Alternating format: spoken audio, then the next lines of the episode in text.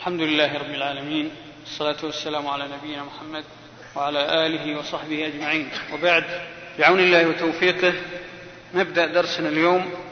سنبدأ إن شاء الله في المجلد الثالث وأوله كتاب التدمرية لشيخ الإسلام بن تيمية رحمه الله المسمى بالتدمرية لأنه ألفه في تدمر من بلاد الشام.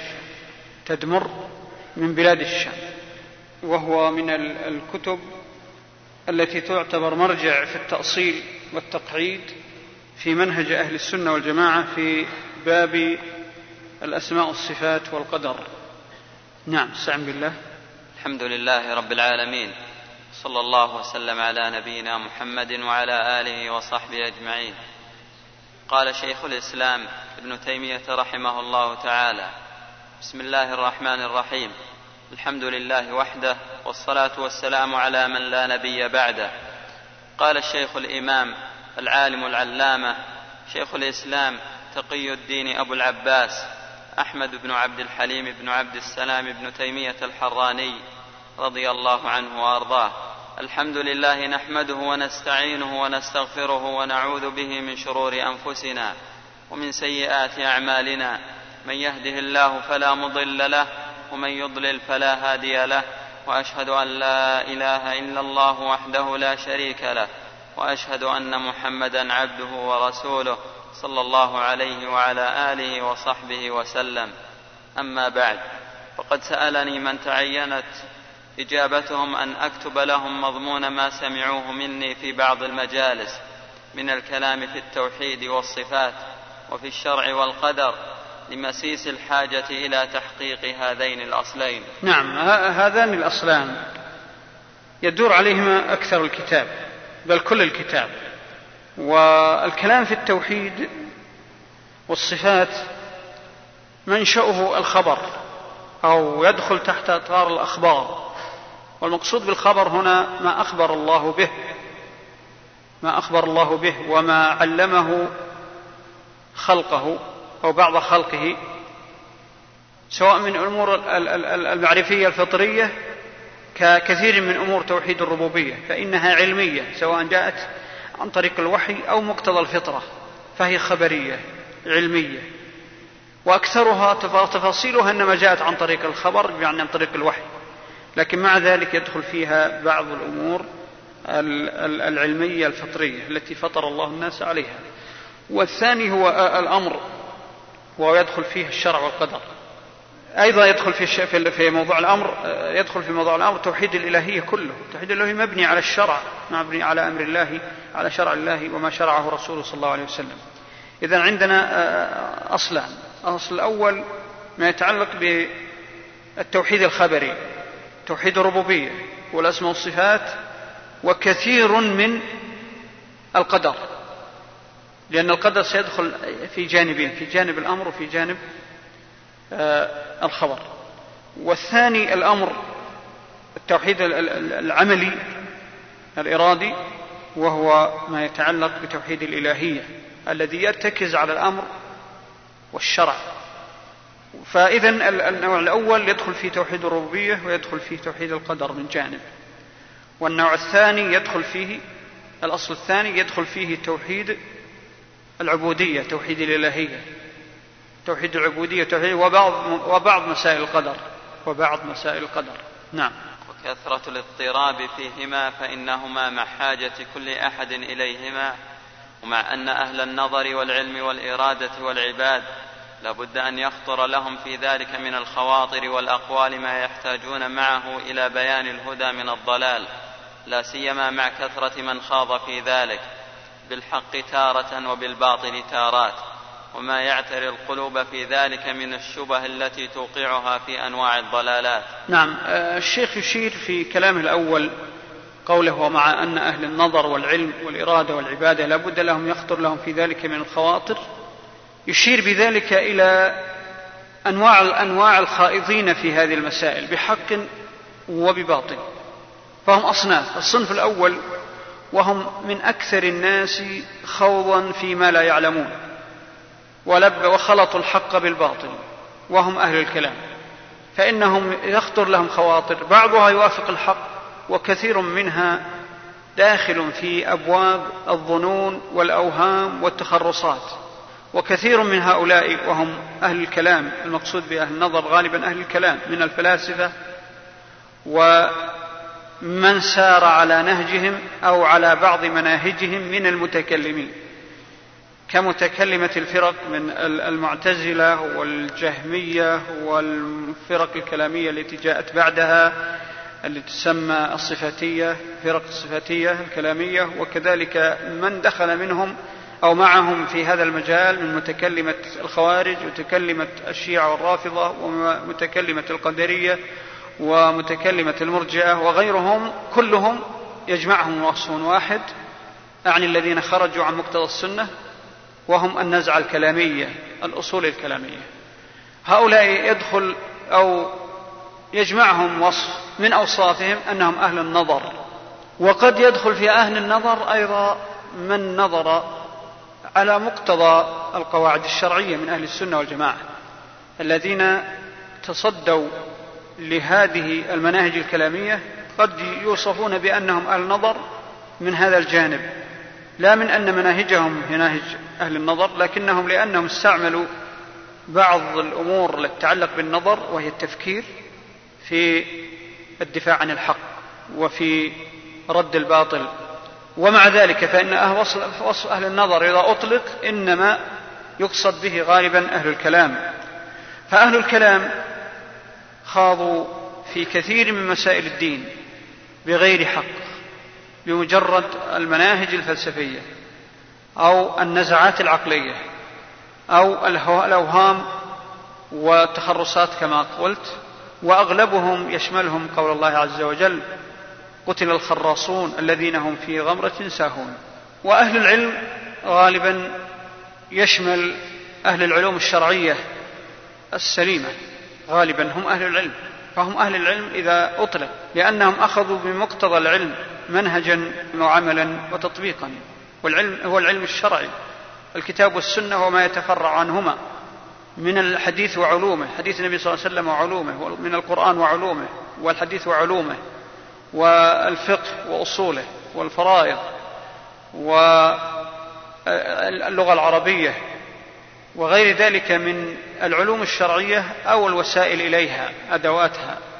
فهذه تدخل في العلم بمفهومه الخاص والذي ورد الثناء عليه في الكتاب والسنة وهو العلم الشرعي. فإذا هذا هو الصنف الثاني هم أهل العلم وهم علماء الشرع. والصنف الثالث الإرادة أصحاب الإرادة أهل الإرادة. أهل الإرادة في الحقيقة يبدو لي أنه يشمل هؤلاء وأولئك. الذين يعني اتجهوا إلى العمل سواء على مقتضى الحق أو الباطل فهم أهل إرادة لكن غالبا يقصد أهل الإرادة العاملون يقصد العاملين من أهل الحق فهم أهل إرادة. والعباد معروفون هم الذين نسكوا سلكوا مسلك العبادة وجنحوا إليها ومالوا إلى التعبد دون الأخذ بكمال الدين. وإفرادهم هنا من مجموع هذه الأصناف يدل على أن المقصود به العباد النساك الذين سلكوا طريق العبادة والعزلة. وهذا مسلك فيه خير وفيه شطحات كما تعلمون. إذا عندنا أصناف الصنف الأول أهل النظر الصنف الثاني أهل العلم وهو العلم الشرعي الصنف الثالث الإرادة وهم أهل العمل بمقتضى الدين أو الذين قد يعملون أيضا حتى بغير مقتضى الشرع لكنهم أهل إرادة. والعباد الذين هم أصحاب المناحي أو النواحي التعبدية التي تميزهم عن غيرهم أو تجعلهم ينحون منحا خاصا في التعبد. هؤلاء الأصناف كلهم تناولوا مسائل من الدين. وهذا معنى قوله لا بد أن يخطر لهم من, من في ذلك من الخواطر والأقوال ما يحتاجون معه. كلهم تناولوا مسائل الدين. لكن الذي أصاب الحق منهم هو من أخذ بالهدى الذي جاء به جاء عن الله وعن رسوله صلى الله عليه وسلم. والذين شطحوا وخرجوا هم الذين سلكوا مسالك الضلالة. وكل هذه الأصناف هم محتاجون كل هذه الأصناف هم محتاجون إلى بيان الهدى من الضلال. لا سيما مع كثرة من خاض في هذه الأمور بالحق تارة وبالباطل تارات. وفي هذا إشارة في هذا إشارة إلى أن أغلب ما خاض به الخائضون في أمور الدين أغلبه من الباطل لأن الحق في أصوله وقواعده وكثير من جزئياته بل في كل جزئياته حتى في ما يمكن أي أيضا يخلد على أذهان الناس وأعمالهم ولو في مستقبل الزمان كل ذلك جاء مقرر في الكتاب والسنة إما بنص أو نصوص أو قواعد شرعية تستمد من النصوص. ولذلك كل جزئيات يعني كل جزئيات سلوكية البشر وحاجاتهم تندرج تحت قواعد الدين والقواعد مأخوذة من النصوص. فمن هنا فإن أكثر من خاض في هذه الأمور سلك مسالك الباطل. وهذا يصدقه وقوع الافتراق الذي أخبر به النبي صلى الله عليه وسلم وأخبر بأن أغلب هذه الأمة كسائر الأمم تقع في الافتراق وهو الخوض بالباطل. ولذلك لما عد الفرق عدها ثلاثة وسبعين واحدة منها واحدة منها على الحق وثنتين وسبعين على الباطل ولا شك أن واحدة من ثلاثة وسبعين تعتبر قليلة. فأغلب الذين خاضوا في مسائل الدين خاضوا بالباطل. ثم أيضا ما يعتري القلوب من الشبه التي توقعها في أنواع الضلالات هذا مما يصرف الناس عن الحق. إلى مسالك ومناهج الضلالة. وقد أخبر النبي صلى الله عليه وسلم وحذر من ذلك في حديث السبل والنهي عن السبل. نعم. فالكلام في باب التوحيد والصفات هو من باب الخبر الدائر بين النفي والإثبات والكلام في الشرع والقدر هو من باب الطلب والإرادة الدائر بين الإرادة والمحبة وبين الكراهة والبغض نفيا وإثباتا. والإنسان يجد في نفسه الفرق بين النفي والإثبات والتصديق والتكذيب وبين الحب والبغض والحظ والمنع حتى إن الفرق بين هذا النوع وبين النوع الآخر معروف عند العامة والخاصة ومعروف عند أصناف المتكلمين في العلم كما ذكر ذلك الفقهاء في كتاب الإيمان وكما ذكره المقسمون للكلام من أهل النظر والنحو والبيان. فذكروا أن الكلام نوعان خبر وإنشاء والخبر دائر بين النفي والإثبات والإنشاء أمر أو نهي أو إباحة. طبعا إذا أردنا أن نقسم آه، أصول الدين على هذا فإن نقول ما يتعلق بتوحيد الربوبية وما يتعلق بالقدر وما يتفرع عنهما بما في ذلك ما يتعلق بذات الله وأسمائه وصفاته وأفعاله كل ذلك دائر في باب الخبر. ولذلك لا مجال فيه للزيادة والنقص والتجديد. ولا يقوم إلا على مجرد التسليم والتصديق. التصديق. وما عدا ذلك فهو تكذيب لخبر الله. أما الثاني فهو آه، ما يتعلق ب الشرع وهو توحيد الربوع توحيد اللهية توحيد اللهية فهو أمر ونهي. وهو يدور أي الأمر والنهي على الإنشاء. يعني أن الله عز وجل شرع الشرائع بأن أنشأ للعباد الأوامر والنواهي. وهذا كما قلت هو مضمون توحيد العبادة الطاعة لله عز وجل الامتثال. لأن الأمر والنهي يحتاج إلى امتثال. والخبر يحتاج إلى تصديق. فإذا كان الخبر صادر عن عن الله عز وجل وثابت عن الرسول صلى الله عليه وسلم فلا بد من تصديقه ولا محيد للمسلم عن ذلك. في أي فرع من فروع الاعتقاد.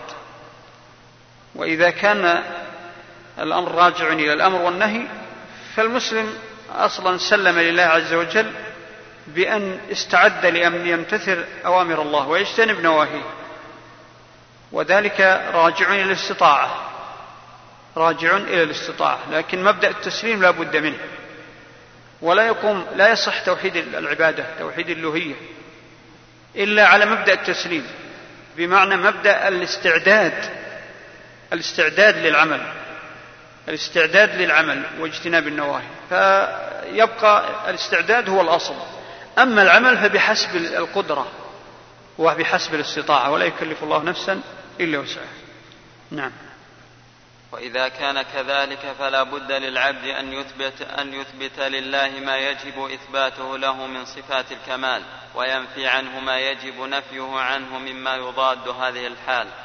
ولا بد له في أحكامه من أن يثبت خلقه وأمره فيؤمن بخلقه المتضمن كمال قدرته. وعموم مشيئته ويثبت أمره المتضمن بيان ما يحبه ويرضاه من القول والعمل ويؤمن بشرعه وقدره إيمانا خاليا من الزلل. وهذا يتضمن التوحيد في عبادته وحده لا شريك له وهو التوحيد في القصد والإرادة والعمل. والأول يتضمن التوحيد في العلم والقول كما دل على ذلك سورة قل هو الله أحد. ودل على الآخر سورة قل يا أيها الكافرون وهما سورتا الإخلاص. وبهما كان النبي صلى الله عليه وسلم يقرأ بعد الفاتحة في ركعتي الفجر وركعتي الطواف وغير ذلك. نعم. قصد الشيخ في هذا آه، يعني تقرير معنى كون التوحيد كله أو الدين كله يرجع إلى هذين الأصلين. فالأصل الأول توحيد العبادة وسماه القصد والإرادة والعمل وهذا وصف لهذا النوع من التوحيد. سبق تقرير وسيأتي تقرير أن التوحيد من الناحية الاستقرائية إذا استقرأنا معاني التوحيد سواء في منشأها من الكتاب والسنة أو في تطبيقها في أحوال البشر نجد أنها ممكن أن نقسمها إلى عدة أقسام. تجتمع هذه الأقسام في قسمين. ممكن نقول ثلاثة وممكن نقول أربعة كما سأبين بعد قليل أو خمسة أو ستة. وهذا التقسيم تقسيم علمي. يعني عندما نقول بأن التوحيد ينقسم إلى قسمين توحيد علمي توحيد عملي. أو نقول إنه توحيد ربوبية توحيد إلهية.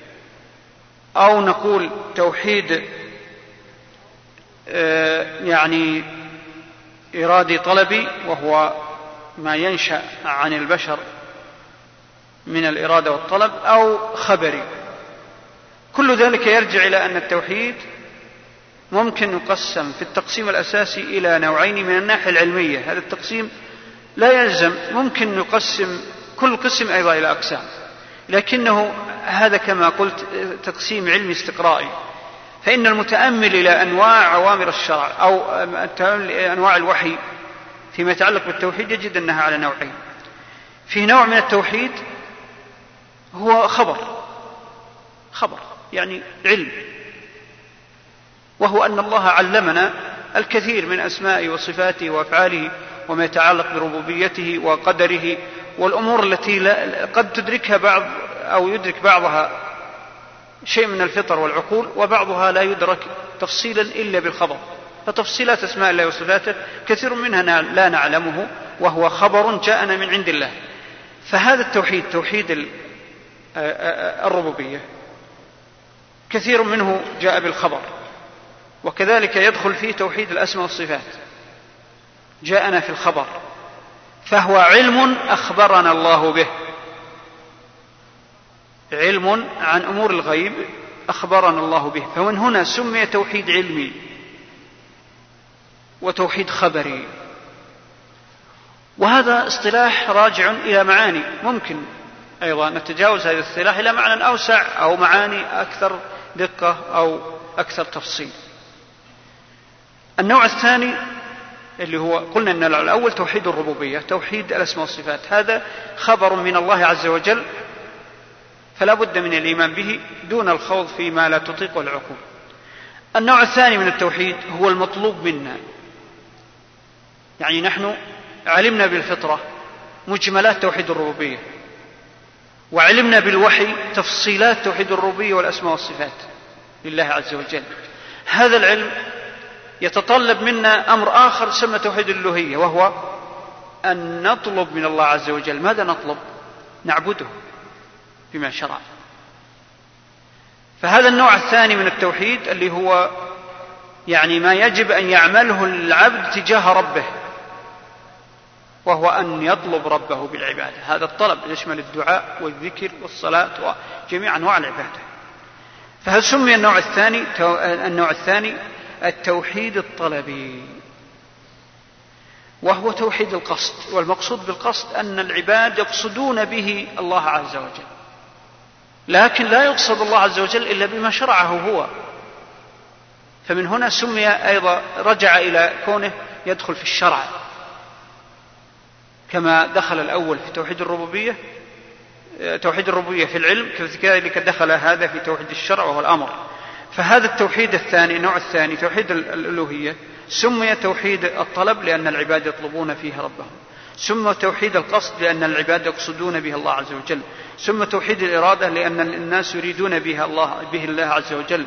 ثم توحيد العمل لأنه مقتضى عمل المبني على المعرفة. عمل القلوب والجوارح بالتوجه إلى الله عز وجل. ويسمى توحيد الشرع ويسمى الأمر. إذا كلها هذه ألفاظ صحيحة. لو اقتصرنا على بعضها صح ولو أخذناها كلها صح لو أجملناها بتوحيد الإلهية صح وهكذا. إذا فالتوحيد قسمان. قسم يرد من الله عز وجل من خلال الوحي وهو العلمي وهو توحيد الربوبية. وإن كان بعضه يعلم بالفطرة لكن تفاصيله لا تعلم إلا بالوحي. وحتى العلم بالفطرة علم ركزه الله في العباد. إذن هو توحيد علمي توحيد علمي خبري. النوع الثاني التوحيد الإرادي القصدي العملي وهو توحيد الإلهية الذي يتلخص في الشرع. نعم. طبعا الشيخ مثل لهذا قال كما دل على ذلك أي على التوحيد الخبري. الله عز وجل أخبرنا بإيش؟ نعم بأسمائه وصفاته من خلال سورة الصمد. قل هو الله أحد الله الصمد لم يلد ولم يولد ولم يكن له كفوا أحد. هذا خبر. تضمن أسماء الله وصفاته خبر فإذا دليل الدليل الأول دليل توحيد الخبري توحيد الأسماء والصفات هو قل هو الله أحد. النوع الثاني جاء في سورة قل يا أيها الكافرون لا أعبد ما تعبدون. فالعبادة القصد يعني فعل العباد تجاه ربهم. ولذلك جاء في سورة الكافرون يعني ضرورة إخلاص التوحيد لله عز وجل ونفي الشرك الذي عليه أولئك الذين يعبدون غير الله الكافرون يعبدون غير الله. فمن هنا جاء تحرير عبادة المسلم بأن لا يقصد إلا الله ولا يقصد ما يقصده المشركون حينما قصدوا والكافرون حينما قصدوا غير الله فعبدوا غير الله. قل يا أيها الكافرون لا أعبد ما تعبدون لا أقصد لا أتوجه إلا لله لا أعمل إلا ب ولا أريد إلا الله عز وجل ولا أعمل إلا بمقتضى شرع الله. وهذا ظاهر جدا. نجد السورة الأولى تضمنت الخبر عن أسماء الله وصفاته وجوامع الأسماء والصفات في هذه السورة. والسورة الثانية قل يا أيها الكافرون قررت لنا لمن يكون القصد. لمن تكون العبادة لمن يكون العمل لمن تكون إرادة المسلم لمن يكون توجهه. من يطيع في الشرع؟ لا يطيع إلا الله. ومن هنا خالف الكافرين في هذه المخالفة المتميزة اللي تقوم على البراء الكامل الذي لا تقارب فيه. ولذلك تكرر البراء في السورة. تكرر بألفاظ يعني تعطي الحدية الفاصلة التي لا مساومة فيها. بأن المسلم لا يمكن أن يعبد لا يقصد لا يتوجه لا يعمل بغير شرع الله لا يقصد غير الله لا يريد غير الله. وهذا معنى التوحيد الثاني توحيد القصد توحيد الإلهية توحيد العبادة. نعم. فأما الأول وهو التوحيد في الصفات فالأصل في هذا الباب أن يوصف الله بما وصف به نفسه وبما وصفته به رسله نفيا وإثباتا. فيثبت لله ما أثبته لنفسه وينفى عنه ما نفاه عن نفسه. هذه القاعدة هي القاعدة الحاكمة القاعدة الكبرى في أسماء الله وصفاته. وهذه القاعدة سيدور عليها كلام الشيخ في أكثر الكتاب. ولذلك فإن استيعابها وفهمها وإدراكها يعني أمر ضروري لطالب العلم خاصة عندما يقرأ هذا الكتاب لأن جميع ما سيرد من القواعد المفرعة عنها يعود إليها فيما بعد التي سيذكرها الشيخ. هذه القاعدة هي القاعدة الكبرى هي القاعدة الحاكمة هي القاعدة الأصلية ولم يأتي بها الشيخ من عند نفسه.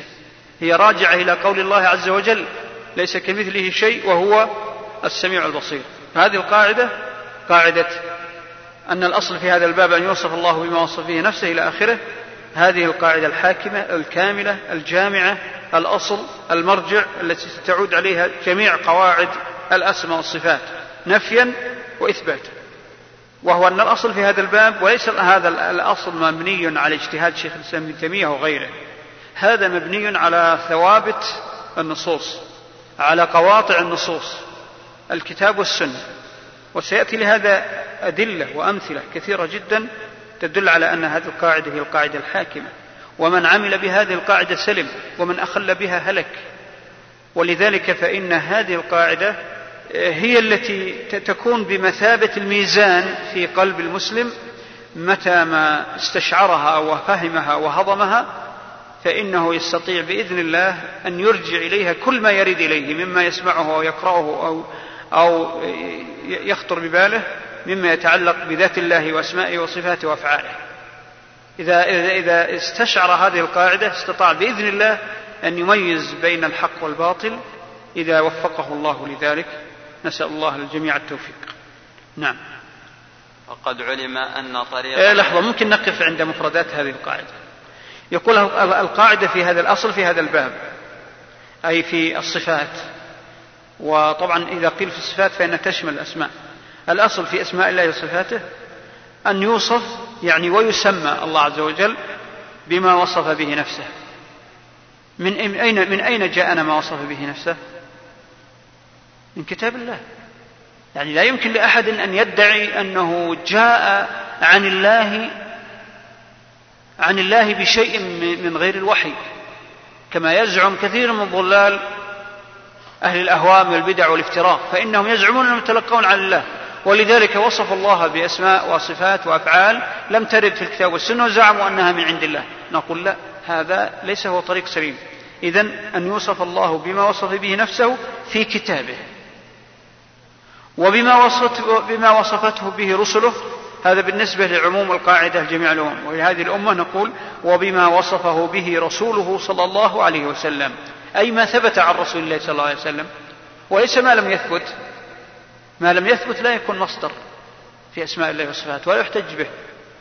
والسلف لا يعني عندهم هذه القاعدة لا تحتاج يعني مجمع عليها. وإن كان بعضهم أحيانا قد يستدل في الضعيف لكن لا يستدل في الضعيف في تقرير اسم أو صفة لله إنما في تأييد ما ثبت في نص آخر. كما ذكرت لكم سابقا وهذه مسألة لابد من التنبؤ يعني مما ينسب إلى الرسول صلى الله عليه وسلم أحاديث أحيانا ضعيفة في الصفات. لكن قد يريدها بعض السلف لا الاستدلال بها استقلالا. ولذلك لا يوجد عند السلف شيء من ذلك استدلوا به في حديث ضعيف. إلا أن أن بعضهم قد يجتهد في حديث ويظن أنه ضعيف أنه صحيح وليس بصحيح فهذه زلة عالم. أما أن يكون منهج فلا. فإذا ما آه، وصف به رسوله صلى الله عليه وسلم أي مما ثبت عن النبي صلى الله عليه وسلم بسند صحيح. قال نفيا وإثباتا. معناه أننا لا نثبت لله إلا ما أثبته لنفسه وما أثبته له رسوله صلى الله عليه وسلم. ولا ننفي عن الله تفصيلا إلا ما نفاه عن نفسه ونفاه عنه رسوله صلى الله عليه وسلم. لا إجمالا. أما إجمالا فننفي النقائص عن الله. لكن لا ننفي كل أمر يحتمل إلا ما جاء نفيه. الأمور المحتملة تخضع لقاعدة التفصيل. يعني بعض مثلا أهل الأهواء قد ينفر من معنى من المعاني وينفيه عن الله وهذا المعنى محتمل لحق وباطل. فجانب الحق نثبته لله على إلحاقه باسم من أسماء الله وصفاته. وجانب الباطل في هذه الألفاظ مثلا ننفيه إذا لابد من الاحتراز في مثل ذلك. نقول النفي فعلا ننفي ما نفاه الله عن نفسه وما نفاه عنه رسوله صلى الله عليه وسلم. وكذلك الإثبات. أيضا أن يوصف الله بما أثبته لنفسه ويوصف الله بما أثبته له رسوله صلى الله عليه وسلم. نعم. وقد علم أن طريقة سلف الأمة وأئمتها إثبات ما أثبته من الصفات من غير تكييف ولا تمثيل. ومن, ومن غير تحريف ولا تعطيل. هذا تفصيل للقاعدة الأولى. تفريع عن القاعدة الأولى. هذه قاعدة ثانية لكنها تتفرع عن الأولى وستأتي قواعد كثيرة كلها تتفرع عن القاعدة الأولى. فهذه القاعدة الفرعية تتمثل في أن طريقة السلف الذين سبيلهم سبيل المؤمنين الذين اقتفوا أثر الأنبياء الذين هم أهل الحق الذين عصم الله بهم الدين الذين تحقق فيهم إجماع الأمة على الحق. هؤلاء السلف طريقتهم وطريقة أئمتهم إثبات ما أثبته يعني الله عز وجل وأثبته له رسوله صلى الله عليه وسلم وهذا الإثبات لا بد فيه من احتراز. لماذا هذا الاحتراز؟ كما أذكره قبل بعد قليل هذا الاحتراز هو أنه حينما نثبت لا نكيف ولا نمثل. إذا هذه قاعدة فرعية. أننا حينما نثبت على القاعدة الأولى يعني نؤكد في الإثبات ألا نكيف الغيبيات بما فيها أسماء الله وصفاته وأفعاله ولا نمثل. ما معنى لا نكيف؟ بمعنى أننا لا نقرر الكيفية لا في عقولنا ولا بألسنتنا ولا باعتقاداتنا. لا نقرر الكيفية لأن الكيفية غير. والكيفية هي حقيقة الحقيقة المحسوسة التي تتمثل في الغيبيات والمحسوس والإحساس وإحساس الغيبيات غير ممكن.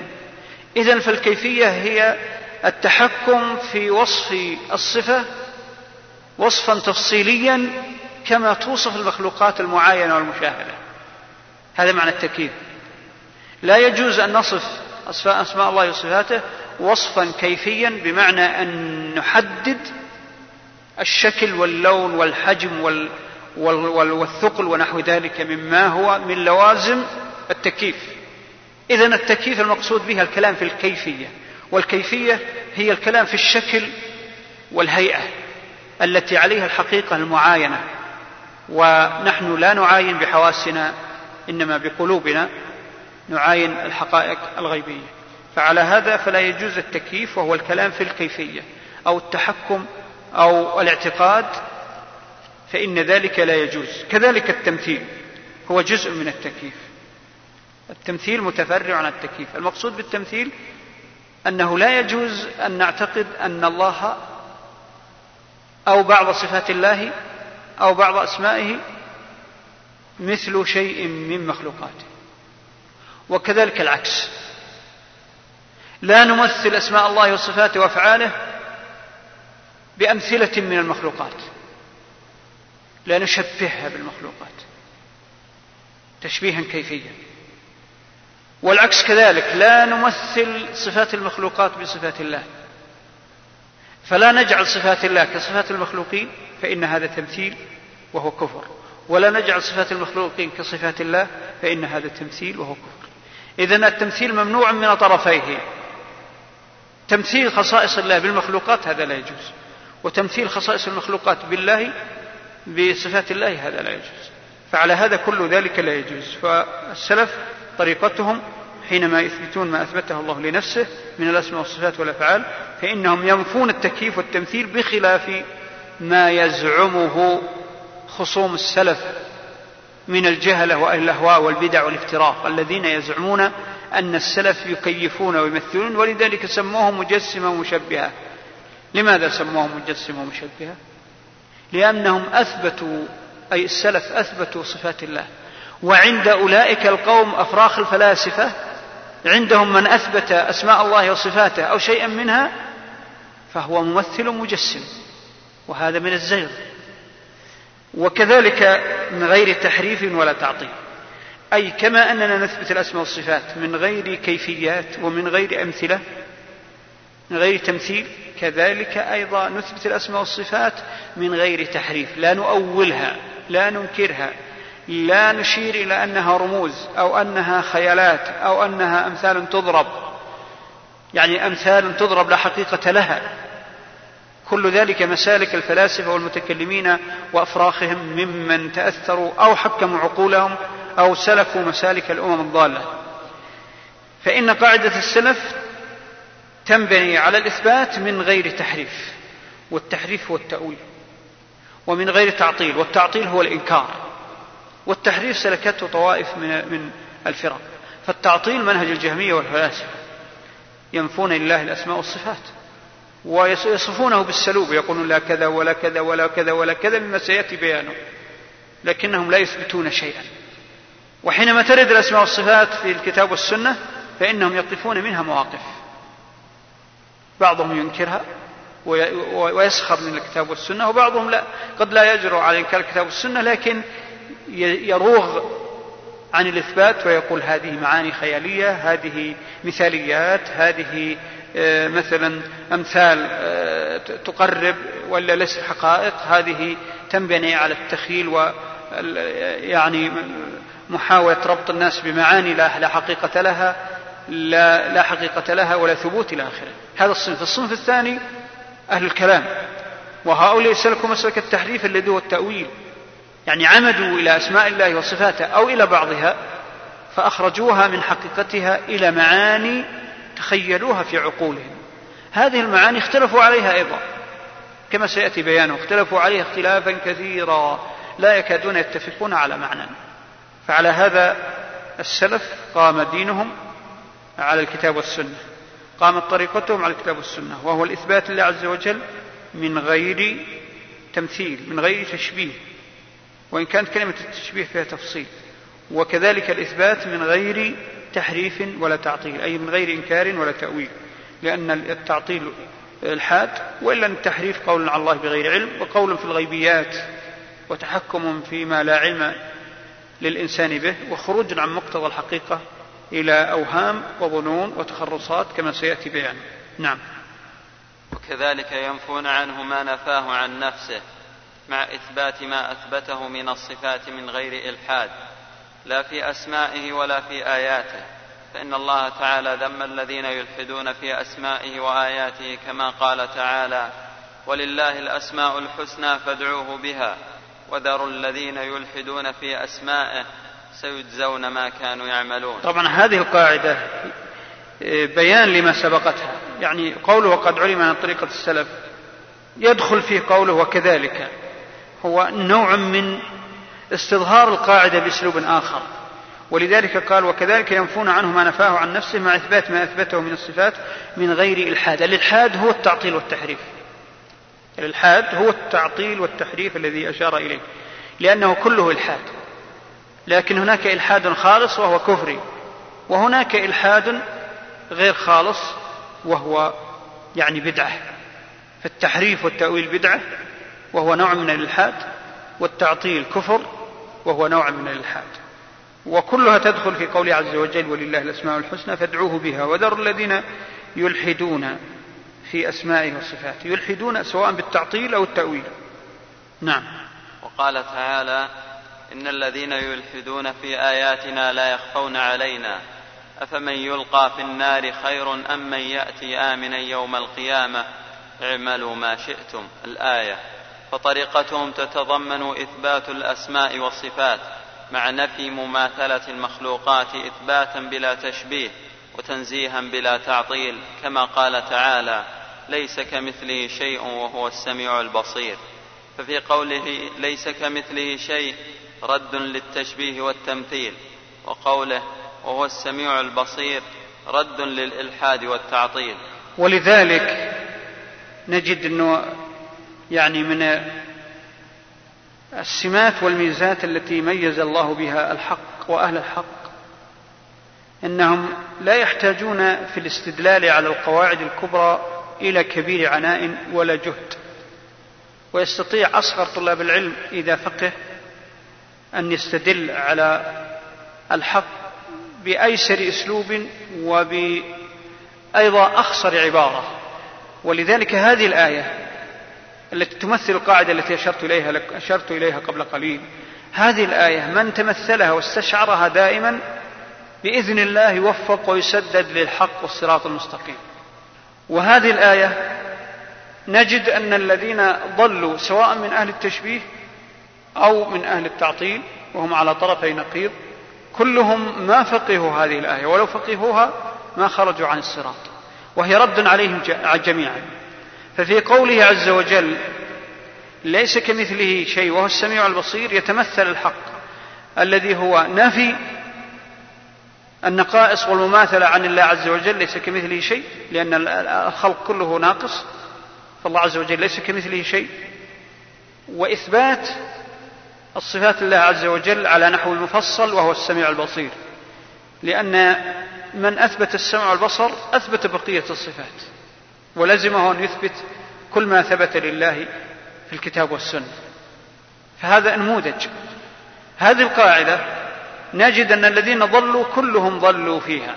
ضلوا عنها. ضلوا عن هذه الآية. فالمشبهة وقفوا عند وهو السميع البصير وتركوا ليس كمثله شيء. المشبهة الممثلة المجسمة وهم من الرافضة. المشبهة الأوائل كلهم من الرافضة. وقفوا عند قوله وهو السميع البصير. ولم يعتبروا ولم يستدلوا ولم يعملوا بقوله ليس عز وجل ليس كمثله شيء.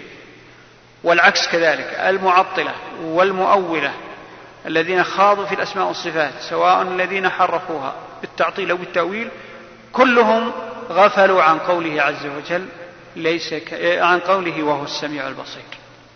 وهو هؤلاء وأولئك لو أخذوا بهذه القاعدة التي يستطيع أن يحفظها كل مسلم.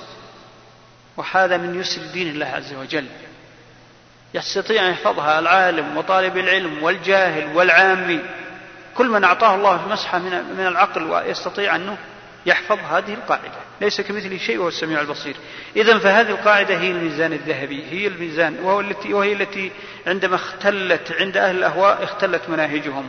فالذين أخذوا بأول آية دون آخرها وقعوا في التعطيل والذين أخذوا بآخرها دون أولها وقعوا في التشبيه. وهذه قاعدة في جميع مسائل الدين ليس فقط في الأسماء والصفات في كل أمور الدين. أكبر خطأ وقع فيه أهل الهواء والبدع والافتراق عدم التوازن في الاستدلال. يأخذون بالنصوص التي تصلح لهم ويتركون ما عليهم ولا يجمعون بين نصوص الشرع. فهذه القاعدة أقول مثال لكل مناهج أهل الأهواء والبدع ليس فقط في الأسماء والصفات فقط.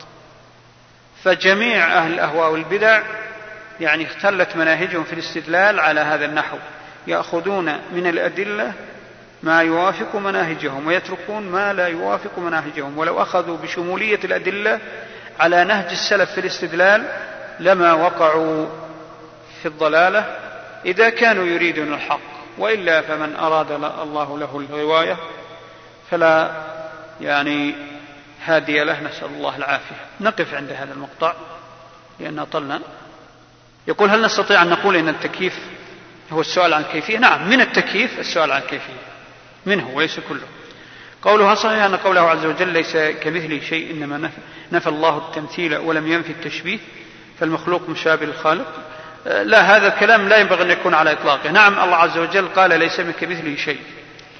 والتشبيه بعضه تمثيل وبعضه ليس تمثيل. كما سيأتي في درس قادم إن شاء الله. كلمة التشبيه من الكلمات المجملة أما كلمة التمثيل فهي ليست من الكلمات المجملة. التمثيل المماثلة والمماثلة لا يمكن أن تكون بين الخالق والمخلوق أبدا. لكن التشبيه يقصد به أحيانا معاني مجملة. يعني بعض الناس يسمي مجرد مجرد وصف الله عز وجل بالرحمة إنه تشبيه به تشبيه تشبيه تشبيه له بالمخلوق. إذا فكلمة تشبيه عبث بها الناس عبث بها أهل الهواء استعملوها على غير وجهها فتحتاج إلى تفصيل. أما عند الإطلاق فلا يجوز أن, أن, أن نثبت لله تشبيها. لكن آه، عند التعيين لا بد من التفصيل. ما حكم قول القائل قدس الله روحه؟ هذه من الكلمات المجملة اللي ممكن يقصد بها معاني قدس الله روحه بمعنى آه، رفعه إلى جنة إلى الجنة ونحو ذلك. فهذا مما يعني يسع فيه الخلاف لكن الأولى اجتنابها. كلمة قدس الله روحه ربما تعني تقديس التعظيم الذي لا يجوز إلا لله عز وجل وهذا غير جائز. أما إن قصد به معنى آخر معنى إنعام الله عز وجل على عبده وهو معنى بعيد فهو قد يكون مما يتسامح فيه. والأولى اجتنابها يقول يقول إذا كانت القاعدة في باب الخبر التسليم والتصديق وعدم الزيادة فكيف جوز بعض السلف إطلاق ألفاظ محدثة مثل قديم واجب الوجود؟ السلف لم يطلقوا على الله عز وجل قديم واجب الوجود من باب التسمية. هذا من باب الخبر. لا, لا, لا, لم لا أعرف أحد من السلف المعتبرين إلا بعض العلماء زلوا والزلة ليست محسوبة. لا أعرف من منهج السلف أنهم سموا الله عز وجل بهذه الأسماء لا القديم ولا ولا واجب الوجود. ولذلك عندما تجدون بحوث مباحث أو فصول أسماء الله لا تجدون من ضمن هذه الأشياء. لكن يرد في درج في درج الشرح في ثنايا الكلام عن الصفات كلمة واجب الوجود من باب الخبر أو من باب يعني المسايرة أو الرد على أهل الأهواء. إذا فرق بين العبارة التي يقصد بها التسمية لله على سبيل الاستقلال وبين العبارة التي تأتي فهذه لا يجوز أن يذكر فيها غير الأسماء الثابتة وبين الكلام الذي يقصد به الشرح والبيان أو يقصد به الإخبار عن الله. يعني باب الإخبار عن الله واسع. كذلك يدخل فيها مثل الصانع. هذه ليست من أسماء الله.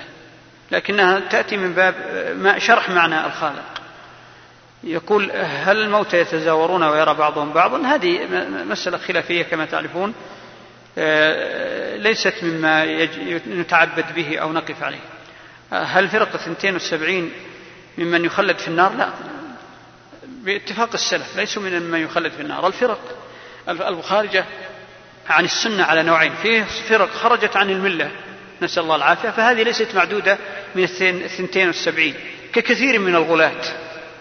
ليست معدودة من الثنتين والسبعين. الذين وقعوا في الشركيات أو وقعوا في الإلحاد وقعوا هؤلاء ليسوا من الفرق الثنتين والسبعين.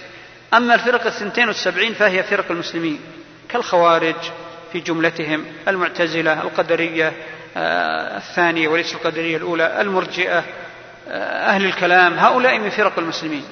وهم من أهل الوعيد خارجون عن السنة متوعدون. حكم حكم أهل الكبائر والبدع هي أغلظ الكبائر. هم أهل البدع والبدع هي أغلظ الكبائر. لكن لا يخرجون من مسمى المسلمين ولا يجوز أن يعتقد تخليدهم في النار لأنهم من أهل الوعيد تحت مشيئة الله. حكمهم حكم أهل الوعيد. أرجو أن يفهم هذا جيدا.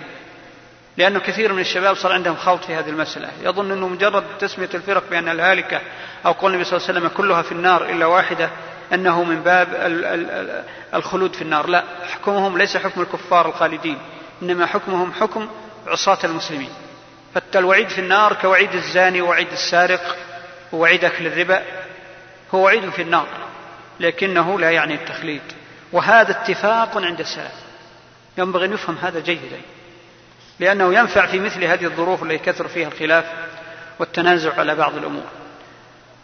يقول أحيانا يتبادر للذهن وعن طريق التدرج بصفة الخالق وهيئته مدى قوته وغير ذلك من صفات الخالق جل وعلا فهل يأثم ويحاسب الشخص مجرد تفكير؟ الخواطر التي تخطر لا يسلم منها الإنسان. الإنسان أي مسلم أو غير مسلم إذا سمع بأوصاف وأسماء لابد أن يتخيل. فهذا الخيال ما دام خيال عارض لا يؤاخذ به المسلم لكن يجب أن لا يعتقده. لأنه من أسباب ضلال الذين ضلوا في أسماء الله وصفاته أنهم اعتقدوا خيالهم. فالمشبه اعتقدوا ما يتخيلون فوقعوا في التشبيه الكفري. والمعطلة نفروا مما يتخيلون ظنوا أنه هو حقيقة أسماء الله وصفاته فوقعوا في التعطيل والتأويل وكلاهما خطأ. فالمسلم يتخيل لا بد أن يتخيل. لكن يجب أن لا يعتقد خياله فإن الله عز وجل أعظم وأجل مما نتخيله ويجب أن نعتقد هذا جيدا. أما أن يسلم الإنسان من الخيال لا يستطيع أن يسلم لكن الخيالات هي أمثلة في الذهن تقرب للحقائق أو تقرب صور الحقائق لا تقريب حقيقي تقريب حقيقي لكن تقريب تمثيلي خيالي والخيال خيال. الخيال خيال ليس بحقيقة. فعلى هذا كون الإنسان يتخيل عند سماع أسماء الله وصفاته هذا لا يضره. إنما يضره أن يعتقد ما يتخيل أو أن يبني على خياله أحكام مثل التأويل والتعطيل. فهذا هو الممنوع كما سيأتي بيانه. وصلى الله وسلم وبارك على نبينا محمد وعلى آله وصحبه أجمعين. نعم تفضل القارئ الحمد لله رب العالمين. صلى الله وسلم على نبينا محمد وعلى آله وصحبه أجمعين. قال شيخ الإسلام رحمه الله تعالى والله سبحانه بعث رسله بإثبات مفصل ونفي مجمل فأثبتوا لله الصفات على وجه التفصيل ونفوا عنه ما لا يصلح له من التشبيه والتمثيل كما قال تعالى فاعبده واصطبر لعبادته هل تعلم له سميا؟ قال أهل اللغة هل تعلم له سميا أي نظيرا يستحق مثل اسمه؟ ويقال مساميا يساميه. وهذا معنى ما يروى عن ابن عباس هل تعلم له سميا مثيلا أو شبيها؟ نعم الإثبات المفصل يتمثل بما جاء تعداده من أسماء الأسماء الحسنى لله عز وجل ومن صفات الكمال والأفعال لله عز وجل. فهذا ورد تفصيله في الكتاب والسنة. ورد تفصيل أسماء الله وصفاته في الكتاب والسنة. وهذا يسمى إثبات مفصل. ولذلك لا بد من الإشارة إلى أمر مهم في مثل هذا المقام وهو أنه اشتمل الكتاب والسنة أي ما صح عن رسول الله صلى الله عليه وسلم على صفات الكمال المطلق لله عز وجل بما لا يحتاج البشر معه إلى تقرير أسماء من عند أنفسهم ولا صفات من عند أنفسهم. نعم أسماء الله وصفاته آه، لا تحصى ولا تعد وليست محصورة فيما ذكره لنا. لكن ما ذكره الله عز وجل من أسماء صفاته وما ذكره له رسوله صلى الله عليه وسلم من أسماء وصفاته سبحانه ما ذكره ما ذكره الكتاب والسنة من الأسماء والصفات يشمل كل كمال ممكن أن يرد على ذهن بشر بل ذهن مخلوق. كل كمال ممكن أن يخطر على بال مخلوق وكل كمال ممكن أيضا أن ينطق به البشر على أي لغة فان ما جاء في الكتاب والسنة يعني يشمل هذا الكمال وزيادة. يعني بمعنى أن أسماء الله وصفاته الواردة في الكتاب والسنة تتضمن كل كمال ممكن أن يرد في أذهان المخلوقات وعلى ألسنة البشر بأي لغة. وعلى هذا فهم ليسوا بحاجة إلى تقرير اسم جديد لله عز وجل ولا وصف جديد. ويتفرع عن هذا الأصل أصل آخر وهو أنه لو افترضنا أن أحدا قال أنا أعرف من الكمالات ما لم يرد في الكتاب والسنة نقول له هات ما عندك. فلو جاء من عنده بوصف كمال فلا بد أن يرجع هذا الوصف إلى ما ورد في الكتاب والسنة. بمعنى أن الألفاظ الجوامع في أسماء الله وصفاته لا بد أن تتضمن كل ما يرد على أذهان البشر وزيادة. يعني تفي بما يرد على أذهان البشر وزيادة. ألفاظ الكتاب والسنة في أسماء الله وصفاته تفي بما يرد على أذهان البشر وزيادة. بل لله من الأسماء ما يمكن أن يكون يجمع جميع الكمالات. مثل اسم الجلال. مثل اسم الجلالة لله عز وجل الله. ومثل الحي القيوم. ذو الجلال والإكرام العلي العظيم ونحو ذلك من الأسماء فإنها تشمل كل كمال. فالكمال يرجع يعني منتهى الكمال يرجع إلى ثلاثة أمور. الأول الأمر الأول كمال العلم. والله عز وجل بكل شيء عليم. كمال العلم. والله عز وجل متصف بكمال العلم. وورد من أسمائه وصفاته الدالة على كمال العلم ما لا يمكن أن يأتي البشر بأفضل منه. ثم كمال القدرة. والله عز وجل على كل شيء قدير. وكل ما يمكن يرد في أذهان الناس من وصف كمال القدرة فقد تضمنته أسماء الله وصفاته في الكتاب والسنة. والنوع الثالث كمال الغنى. الله عز وجل هو الغني وكل العباد مفتقرون إليه. فلا يمكن أن يأتوا بوصف يدل على كامل الغنى أفضل مما ورد في الكتاب والسنة. فعلى هذا فإن ألفاظ الكتاب والسنة في أسماء الله وصفاته كافية لتضمن كل كمال ممكن أن يرد على أذهان البشر وفي لغاتهم ومن هنا لا يحتج محتج أو يدعي مدعي أنه بحاجة أن يقرر لله من الأسماء والصفات ما لم يرد في الكتاب والسنة. وكما قلت الأسماء والصفات الواردة في الكتاب والسنة ليست حاصرة لكمال الله. فلله من الكمال ما لا تحيط به العقول وقد ورد ذلك في مثل في, كثير من الأحاديث مثل دعاء النبي صلى الله عليه وسلم اللهم إني أسألك بكل اسم هو لك سميت به بنفسك أنزلته في كتابك أو علمته أحدا في من خلقك أو استأثرت في علم الغيب عندك. ومعنى هذا أن الله استأثر في علم الغيب من الكمال لله والأسماء والصفات ما لم يرد في الكتاب والسنة لأنه فوق مدارك البشر. كذلك ما ورد في حديث الشفاعة من أن النبي صلى الله عليه وسلم يقول يدعو بمحامد يلهمه الله إياها. يعني يلهم الله من المحامد لما في الآخرة ما لم يكن يعرفه في الدنيا. ولا شك أن كمال الله لا يحاط به. إذا آه، نرجع إلى إلى أصل القاعدة. فالإثبات مفصل. فصل الله من أسمائه وصفاته ما فيه الكمال المطلق مما تدركه مدارك البشر. وما لا تدركه مما حجب عن الغيب أعظم مما وأكثر مما ورد والله أعلم. والنفي المجمل يعني نفي النقائص الله عز وجل مثل قوله سبحانه ليس كمثله شيء. هذا يدخل فيه نفي كل ما يمكن أن يعني يتصور ويرد من النقائص. ومثل قوله عز وجل لم يلد ولم يولد ولم يكن له كفوا أحد. هذا نفي مجمل لجميع النقائص. فلا نحتاج إلى أن نفصل كما تفعل الفلاسفة وأهل الكلام في كثرة اللاءات في أوصاف الله عز وجل. يقولون لا كذا ولا كذا ولا يفعل كذا ولا اللاءات هذه كلها إساءة أدب مع الله عز وجل. فالله يكفي في تنزيهه سبحانه بالنفي المجمل الذي ورد في الكتاب والسنة. ليس كمثله شيء. ولم يلد ولم يولد ولم يكن له كفوا أحد. لكن قد يقول قائل ألم يرد نفي نقائص في القرآن والسنة غير هذه؟ نعم ورد. ورد نفي النقائص التي وردت في عقائد أهل الباطل. ولذلك لا أعرف أن هناك نفي لم يرد ضد اعتقاد باطل على ألسنة البشر من المشركين والمنافقين والضالين. وكل ما ورد نفيه مما اعتقده أهل الباطل في الله عز وجل من النقائص. فلذلك تكفي هذه المجملات. أما الأسماء والصفات فقد جاءت مفصلة كما هو معلوم. نعم. إيش ما السؤال؟ لو قال قائل اي ليس كمثله شيء معنى. اي ليس يشبهه شيء.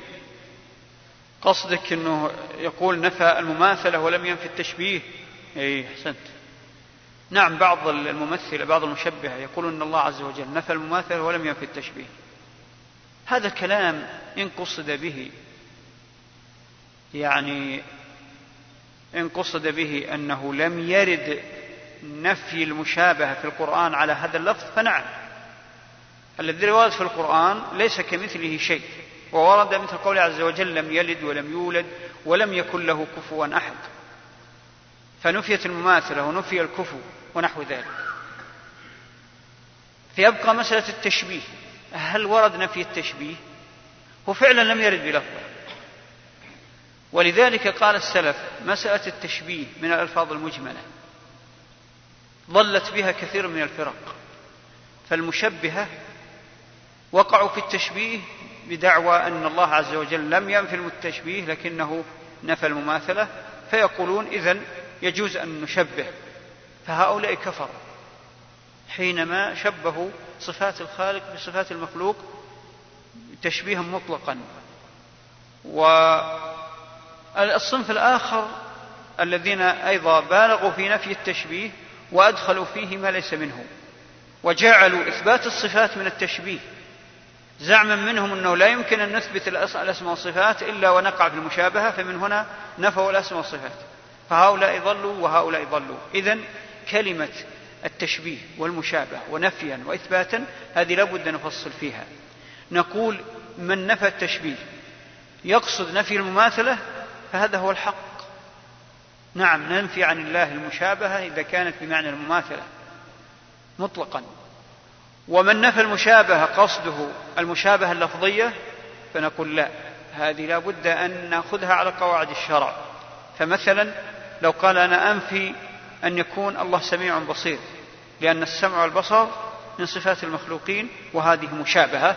فأنا أنفي السمع والبصر لأنها توقع في المشابهة نقول لا. المشابهة الحقيقية غير واردة. فالله عز وجل له من الصفات ما يليق بجلاله مثل السمع والبصر.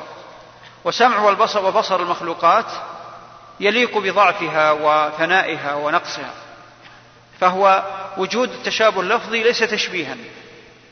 وجود التشابه اللفظي بين أسماء الله وبين أصفات المخلوقين ليس تشبيه ليس تمثيلا وليس تشبيها من جميع الوجوه إنما هو تشابه لفظي. فعلى هذا لابد من التفصيل.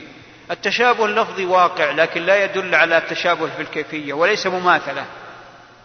أما التشابه الكيفي فهو ممنوع ولا شك. اذا فعلا كلمة تشبيه لم يرد نفيها في الكتاب والسنة. ولذلك من نفى التشبيه نفصل في كلامه. نقول إن قصدت المماثلة فنعم لأن الله ليس كمثله شيء. إن قصدت نفي المماثلة فنعم.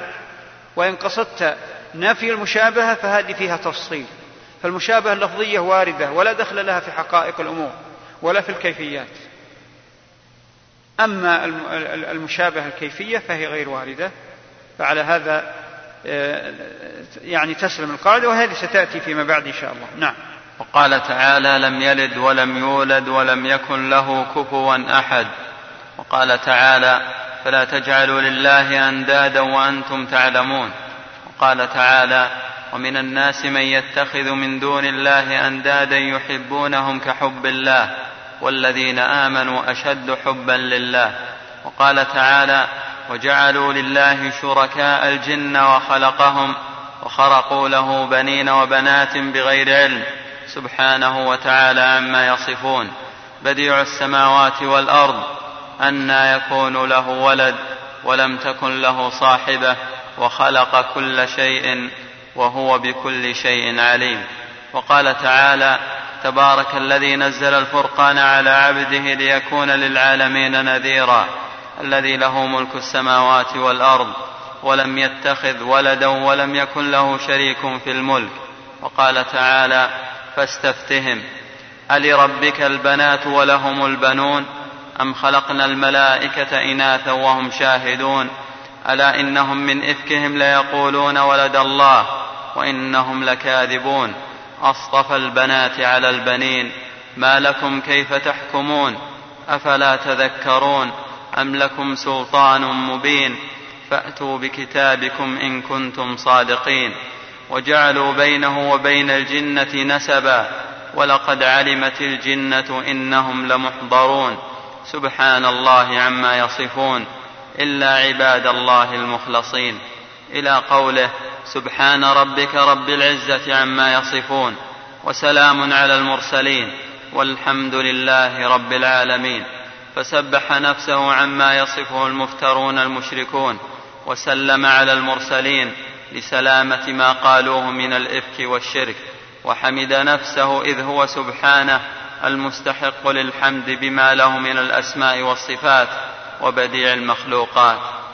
وأما الإثبات المفصل فإنه ذكر من أسمائه وصفاته ما أنزله في محكم آياته كقوله الله لا إله إلا هو الحي القيوم الآية بكمالها. طبعا اسم الجلالة هنا الله يشمل كل كمال لأن الألوهية تشمل معاني من الكمال لا تكاد تحصى. فالله بمعنى المألوه يعني المعبود الذي تنجذب إليه جميع المخلوقات بالعبادة. أما بالربوبية فهو انجذاب قسري. أما بالعبادة فهو انجذاب اختياري لمن وفقهم الله عز وجل وهداهم كما أن معنى الألوهية العبادة أيضا نفسها. ثم أن من معنى الألوهية المحبة ثم أن من معنى الألوهية كذلك الكمال لأنه لا يستحق الألوهية إلا الكامل ومن معنى الألوهية كذلك الحياة فإنه لا تكون الألوهية إلا للحي وهكذا. اسم الجلالة الله تضمن للكمالات كلها.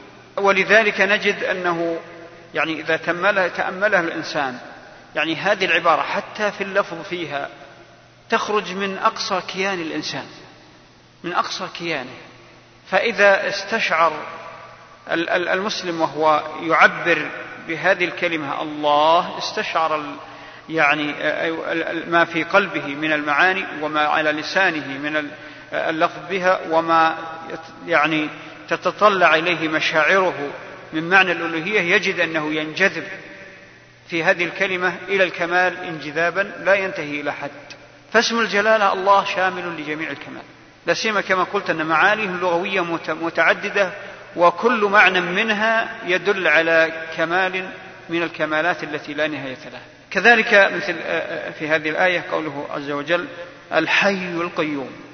هذان الاسمان لله عز وجل يدخل فيهما كل كمال كل كمال.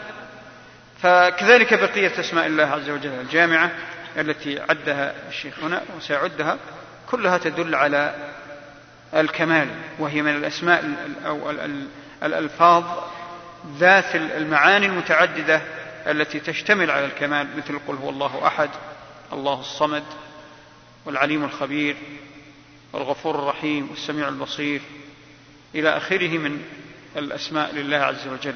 نعم. وقوله قل هو الله أحد الله الصمد السورة. وقوله وهو العليم الحكيم.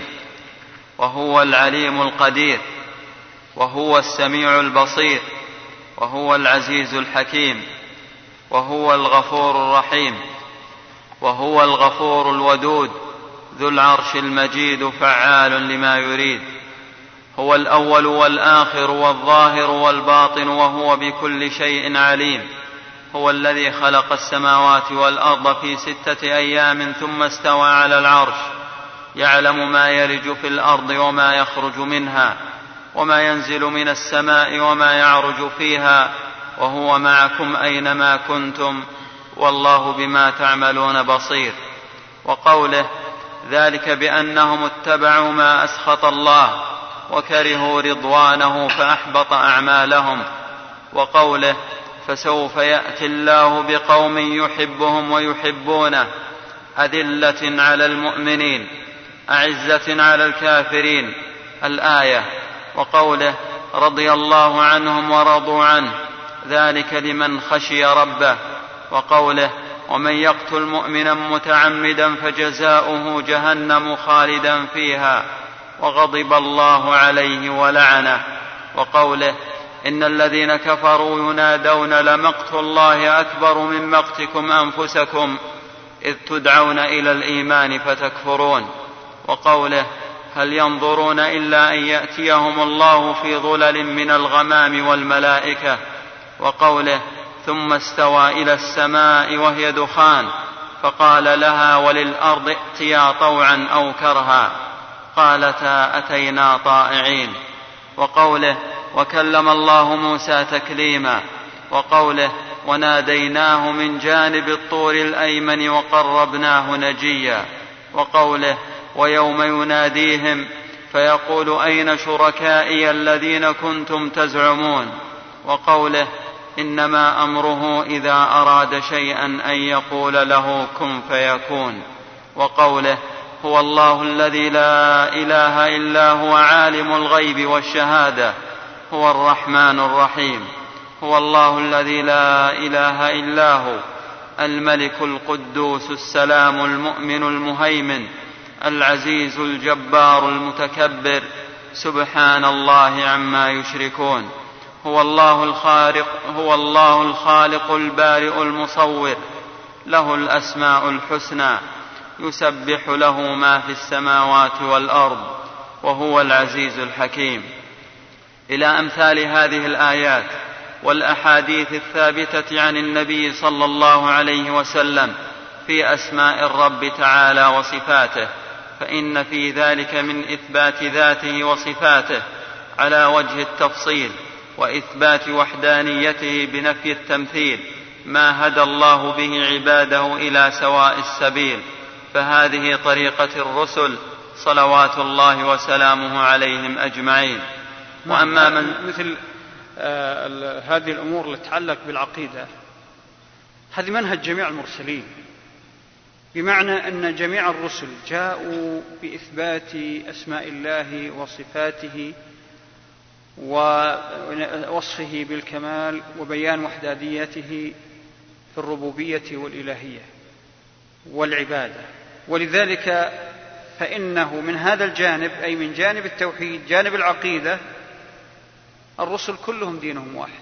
فكلهم جاءوا بإثبات الكمال لله عز وجل ووصفه بصفات الكمال وكلهم جاءوا بالدعوة إلى توحيد الله. كل الرسل جاءوا بدعوة التوحيد إنما اختلفت شرائعهم فقط. فالشرائع جاءت لكل صنف من البشر ولكل أمة من الأمم بحسب ما تحتاجه وبحسب حالها وزمانها وظروفها. ولم تأتي يعني شريعة لجميع البشرية إلا هذه الشريعة الخالدة وهي الشريعة التي أنزلها الله على محمد صلى الله عليه وسلم فهي آخر الشرائع وأتم الشرائع وهي عامة لجميع البشرية إلى قيام الساعة. أما التوحيد فإنه المتمثل بأركان الإيمان فقد جاء به جميع النبيين والمتمثل أيضا بالدعوة إلى التوحيد ونفي الشرك. فكل الرسل جاءوا بشعار أو بقاعدة أن اعبدوا الله واجتنبوا الطاغوت. جميع المرسلين. لم يختلفوا في ذلك بل آه، آه، يعني صاروا في هذا الأمر على يعني منهاج واحد. لا يختلف واحد منهم عن الآخر. ولذلك يعني اعتبروا كما بل عد وصفهم النبي صلى الله عليه وسلم كالأخوة كالأخوة لأم. أبوهم واحد الأنبياء أبوهم واحد وأمهاتهم متعددة يعني الشرائع. فاجتمعوا على الأصل وهو التوحيد واختلفوا أو اختلفت المناهج والشرائع كما هو معلوم. نعم. وأما من زاغ وحاد عن سبيلهم من الكفار والمشركين والذين أوتوا الكتاب ومن دخل في هؤلاء من الصابئة والمتفلسفة والجهمية والقرامطة والباطنية ونحوهم فإنهم على ضد ذلك يصفونه بالصفات السلبية على وجه التفصيل ولا ولا يثبتون إلا وجودا مطلقا لا حقيقة له عند التحصيل. وإنما يرجع إلى وجود في الأذهان يمتنع تحققه في الأعيان. فقولهم يستلزم آه، لحظة قبل أن يفصل الشيخ في قوله محب نشير آه، إلى ما سبق تقريره في أكثر من درس في يعني نظرة الفلاسفة والأمم الضالة لله عز وجل وأنها نظرة قاصرة. فالفلاسفة ومن تفرع عنهم كلهم عقيدتهم في الله باطلة. وجميع الفرق التي ضلت سواء من الفرق التي ضلت في اليهود أو ضلت في النصارى من أهل الكتاب والتي ضلت في هذه الأمة في هذا الباب في باب أسماء الله وصفاته كلها إنما تعتمد على أوهام الفلاسفة أو على الشبهات العقلية التي من جنس شبهات الفلاسفة. فالفلاسفة والأمم الضالة الذين ذكر الشيخ نماذج منهم الصابئة والمتفلسفة والجهمية والقرامطة والباطنية نظرتهم لله عز وجل نظرة تجريدية سلبية. ما معنى تجريدية سلبية؟ يعني بها لا يعتقدون لله وجودا حقيقيا ذاتيا ولذلك توهموا بأنه لا يقبل الأسماء والصفات. وهم في هذا يختلفون اختلافا كبيرا في تصورهم عن الله في توهمهم عن الله. وهم الذين قال الله فيهم قتل الخراصون الذين هم في غمرة ساهون يسألون أيان يوم الدين. لأنهم لما ضلوا في معرفة الله عز وجل ضلوا حتى عن يوم القيامة فلم يدركوه. فهذا فهذا فهذه هذه الأمم وهذه المناهج الفلسفية تقوم على اعتقاد أنه ليس لله وجودا حقيقيا يقبل الوصف ويقبل الأسماء ولا يقبل أن يكون له أفعال. هذا التصور التجريدي لهم فيه مناحي كثيرة.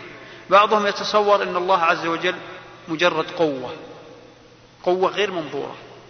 مجرد قوة. قوة غير منظورة. غير طبعا غير غير قابلة للتحقق الذاتي غير قابلة لأن يكون لها وجود منفصل عن وجود المخلوقات.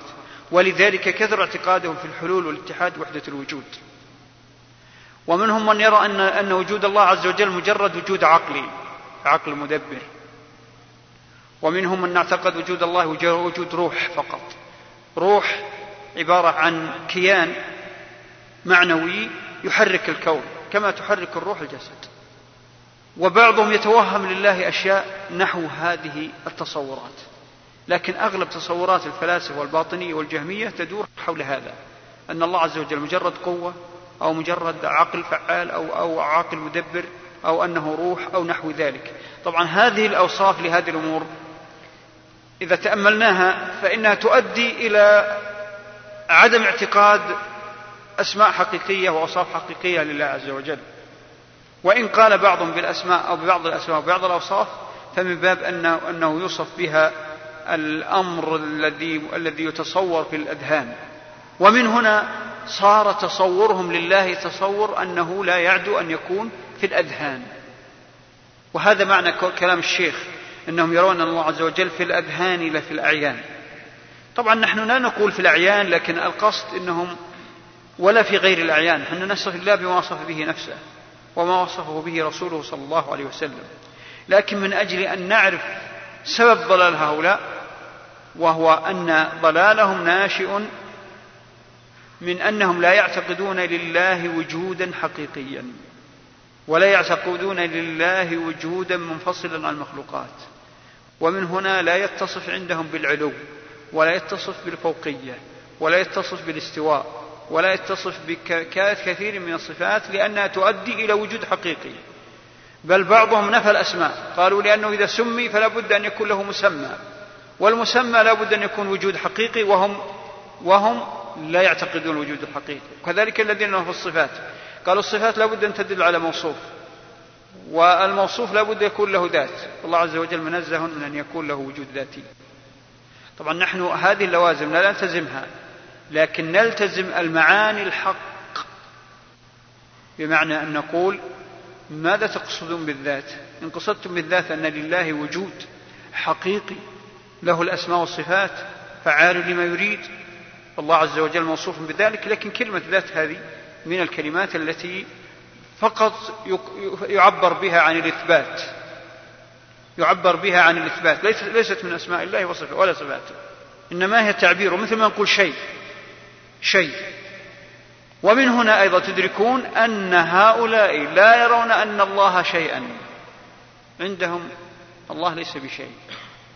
ومن هنا نشأت عقائد الباطنية وعقائد الفلاسفة وعقائد أصحاب الحلول والاتحاد ووحدة الوجود. والحلول واتحاد الوجود هذه آه، آه، ثلاثية الحادية ثلاثية مشركية ثلاثية فلسفية تقوم على ما ذكرته لكم من قبل. فالذي يرى أن الله روح يرى أن الروح حلت بالمخلوقات والذي يرى أن الله عقل يرى أن العقل اتحد بالمخلوقات. والذي يرى أن الله مجرد الوجود المطلق يرى قال بوحدة الوجود. فعلى حال لا نريد الدخول في تفاصيل أقوالهم إنما آه، كلام الكلام هذا تمهيد لما يذكره الشيخ عنهم بعد قليل. في تفصيلاتهم للنفي. كل اعتقاد في الله سلوك. يسلبون عن الله الأسماء والصفات. يقولون لا كذا ولا كذا ولا كذا ولا كذا مما سيأتي ذكره لئلا يثبتون لله وجودا حقيقيا. وأصعب ما على هذا الصنف أصعب ما عليهم أن يتصوروا لله وجودا حقيقيا. هذا يصعقون منه لا يطيقونه.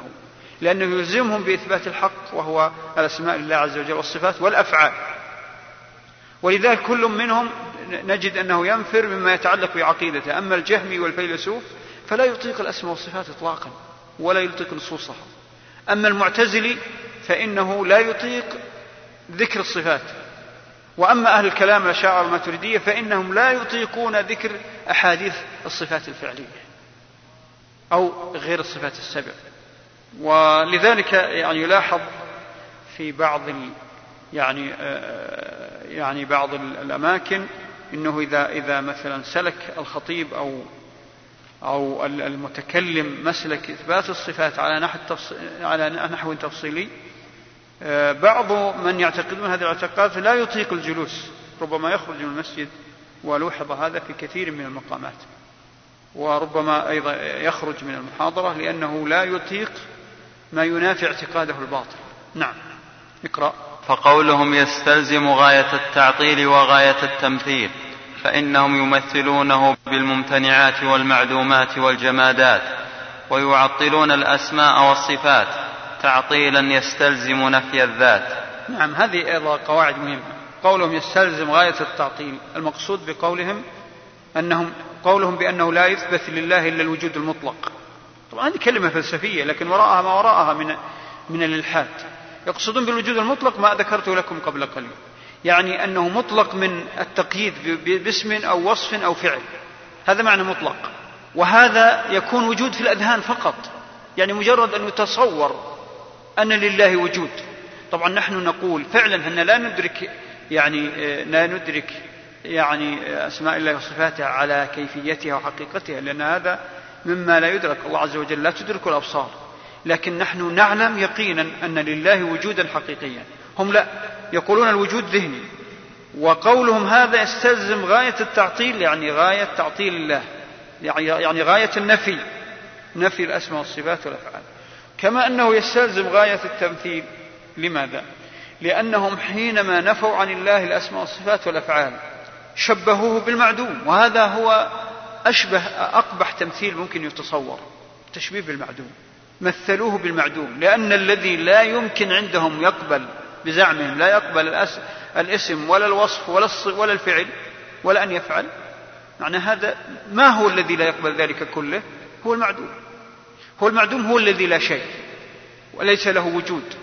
أما الموجود فلا بد أن يقبل الأسماء والصفات والأفعال. كما سيأتي الشيخ في الشيخ سيجادلهم حتى في مبدأ الوجود. قال أنتم دعونا من مسألة إنكاركم الأسماء والصفات لكن هل تعرفون بأن الله موجود؟ طبعا كثير منهم يقول نعم. طيب إذا صفة الوجود صارت صفة. وإذا توافر توفرت في صفة الوجود فالموجود لا بد أن تمثل له صفات أخرى أيضا. وإلا لا يقبل الوجود بمجرد اعتراف بوجوده. لا بد أن يقبل صفات أخرى وهكذا. فإذا غاية تلزم قوله غاية التعطيل يعني غاية النفي والإلحاد. وغاية التمثيل يعني غاية التشبيه حينما شبهوه بالمعدومات. نعم. فغلاتهم يسلبون عنه النقيضين النقيضين يعني الوجود والعدم والكمال والنقص لكنهم فعلا وصفوه بالنقص. لأن الذي لا يكمل, لا يكمل, لا يقبل هذا الوصف كله هو المعدوم. نعم. يسلبونه النقيضين الإثبات والنفي. الإثبات وال... نعم والنفي.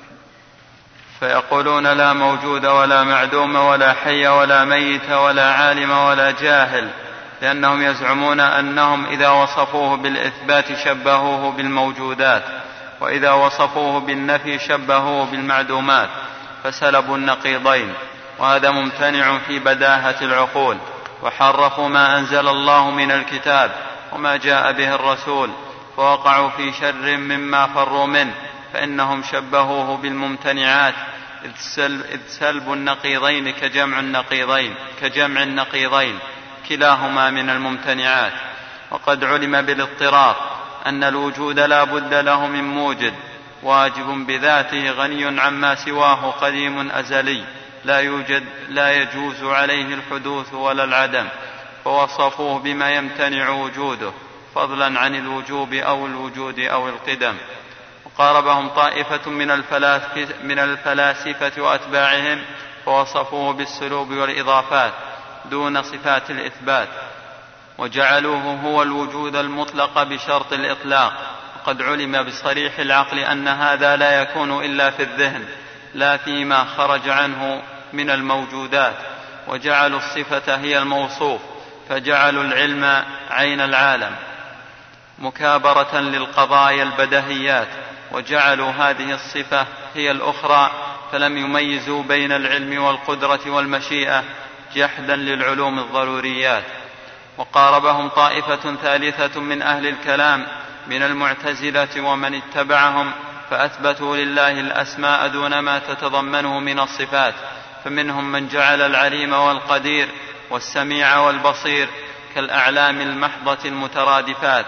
ومنهم من قال عليم بلا علم قدير بلا قدرة سميع بصير بلا سمع ولا بصر فأثبتوا الاسم دون ما تضمنه من الصفات والكلام على فساد مقالة هؤلاء وبيان, وبيان تناقضها بصريح المعقول المطابق لصحيح المنقول مذكور في غير هذه الكلمات.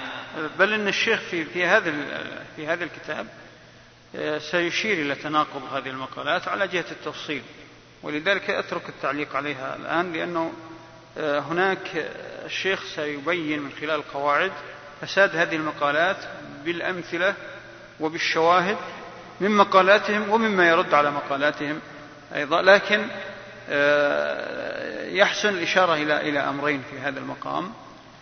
الأمر الأول أن هذه الطوائف الثلاث الغلاة يعني غلاة الغلاة منهم والفلاسفة أو طائفة من الفلاسفة الذين وصفوا في السلوك غلاة الغلاة الذين نفوا الوجود والعدم جميعا أو وصفوه بالنقيضين أو الذين يعني وصفوه بالسلبيات فقط يعني بالنفي أو الذين أثبتوا الأسماء ونفوا الصفات لكن أثبتوا الأسماء على نحو نحو. هؤلاء كلهم يعني يلتقون على قاسم مشترك. يلتقون على قاعدة مشتركة. ولذلك الشيخ سيأتي رده عليهم. سيرد على طائفة منهم ويجعل الرد رد من الجميع على الجميع. يعني سيلزم بعضهم بقول بعض. يأتي لأخفهم فينقض فينقض قوله ثم بناقض هذا القول ينقض قول من سبقوه. لأن كل طائفة تشارك أهل السنة يعني في بعض القواعد التي ترد بها على ما هو من هو أشد غلوا منهم. فمثلا المعتزلة يشاركون في الرد على الجهمية في بعض القواعد. فإذا شاركونا سنتخذ وسيلتهم في الرد على الفلاسفة الذين هم أشد غلوا وهم الجهمية وسيلة للرد عليهم هم. ثم نأتي الأشاعر الماتريدية الذين لا يثبتون إلا سبع صفات ويردون الباقي. فسيشاركون في الرد على المعتزلة في بعض القواعد. فسنرتد عليهم أو نرجع إليهم في الرد على يعني تأويلاتهم في نفس الأسلوب الذي ردوا به على المعتزلة. وهكذا حتى لو ما يبقى إلا من يؤول صفة واحدة فإنه سيرد على بقية الذين يؤولون فنرد عليه بنفس الأسلوب الذي رد به على من أولوا في تأويله لهذه الصفة. وهذه قاعدة فعلا آه، فطرية وعقلية سليمة. سيأتي تفصيلها على يعني آه، في الكتاب في دروس قادمة. هذا مسألة. المسألة الأخرى أن هؤلاء يعني هذه الطوائف كلها يعني بعضها فعلا تتلمذ على بعض حتى وإن رد بعضهم على بعض وكفر بعضهم بعضا. الواقع من الناحية التاريخية ومن الناحية المنهجية ومن الناحية العلمية ومن جميع النواحي أنهم أي جميع هذه الطوائف من أول تأويلا واحدا أو أول بعض الصفات أو جميع الصفات أو أنكر الصفات أو أنكر الأسماء والصفات كلهم تتلمذ بعضهم على بعض. وكلهم تأثر بالبعض الآخر. ولذلك آه، في الحقيقة أن آه، يعني آه، سنجد أن الرد عليهم سهل من هذه الناحية. والناحية الأخرى أننا نستطيع أن نقول بسهولة أنهم جميعا وقعوا في مصداق حديث النبي صلى الله عليه وسلم في قوله لتتبعن سنن من كان قبلكم. هذا الاتباع قد يكون في جزئية صغيرة وقد يكون في قاعدة وقد يكون في عدة قواعد وقد يكون في في قاعدة شاملة أو قواعد شاملة للدين فالغلاة منهم اتبعوا سنن السابقين من من ضلال الأمم في قواعد شاملة. والذين ضلوا في بعض وقعوا في بعض البدع فيما وقعوا فيه لا شك أنهم من أسباب وقوعهم أنهم تأثروا بالأمم السابقة وهذا لا يحتاج إلى مزيد تكلف فهو أمر علمي آه، سيأتي إن شاء الله ذكره. لكن أقول هؤلاء لا يعني أن كل طائفة مستقلة بقواعدها ومناهجها. فقواعدهم ومناهجهم واحدة وكل طائفة تتلمذ على الطائفة التي هي ترد عليها. كل طائفة تتلمذ على الطائفة التي هي أشد منها غلوا. وهذا في جميع الفرق ليس فقط فيما تتعلق بالتي ظلت في الأسماء والصفات بل في جميع الفرق. كل فرقة ترد على الأخرى عندها من ما عند الأخرى شيء.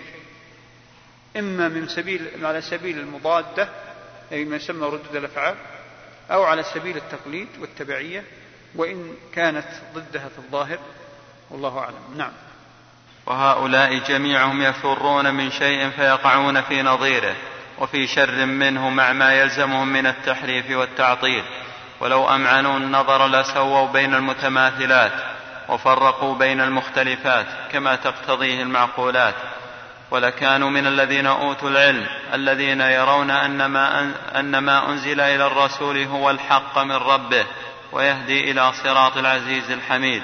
ولكنهم من أهل المجهولات المشبهة بالمعقولات يسفسطون في العقليات ويقرمطون في السمعيات. وذلك نعم. أن هل نقف عند هذه؟ لكن لا لا مانع من الإشارة إلى إلى معنى أهل المجهولات والمشبهة في المعقولة إلى آخره. قال ولكنهم من أهل من أهل المجهولات. المقصود بهذا ما ذكرته سابقا من أن أهل الأهواء والبدع وعلى رأسهم الذين ضلوا في باب الأسماء والصفات والأفعال لله عز وجل أن أصولهم إنما تقوم على الجهل فعلا. أوهام. ليس عندهم إلا أوهام. لأن الكلام في الغيب عموما وفي أسماء الله وصفاته وأفعاله بالذات لا سبيل إلى معرفته على جهة التفصيل لا في العقل ولا في الفطرة ولا العلم الحسي.